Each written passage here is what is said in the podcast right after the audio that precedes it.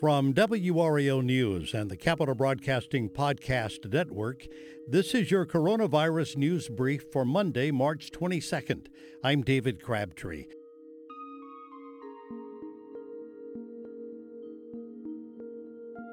WRAL now receiving a lot of questions about an email people are receiving after their vaccinations.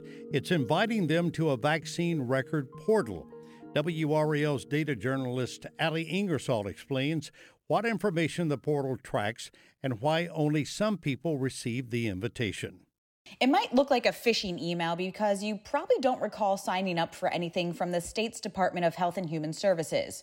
Don't worry though, it's safe to click the link. It takes you to a site with information about the COVID vaccine and your record. So, why are some people who have been vaccinated receiving this information and others aren't? We took your questions straight to DHHS. As the state explains, everyone who gets vaccinated is registered in some way or another, so it's known who has been vaccinated with what vaccine, and if you need a second shot, when's the right time to administer that? In an email, a spokesperson explained providers have different registration systems.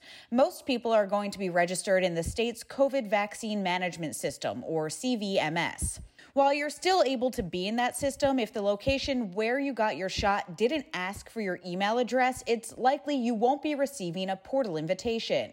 Federal providers like CVS and Walgreens, they use a different system too. The state is tracking race and ethnicity data as well as date of birth, location of where the shot was given, what vial came from. The state is not passing along any identifiable information to the CDC though and state and federal laws prohibit the information from being shared outside of the medical community. Now, if you need to show proof of your vaccination, you can just pull up the link to the portal on your phone or computer. You can also show the card you received the day you got your shot. In Raleigh, Ali Ingersoll, WRAL News. If you have been vaccinated yet haven't received an email directing you to the state portal, contact the location where you received your vaccination. Thanks for listening, and a little bit of a plug here. You can listen to complete WRAL newscasts in podcast form. Subscribe to WRAL News Daily wherever you listen to podcasts. We post five newscasts each day and two on the weekends. You'll get all the news, weather, and sports you would get on television in audio form. Just search WRAL News Daily. For the Coronavirus News Brief, I'm David Crabtree.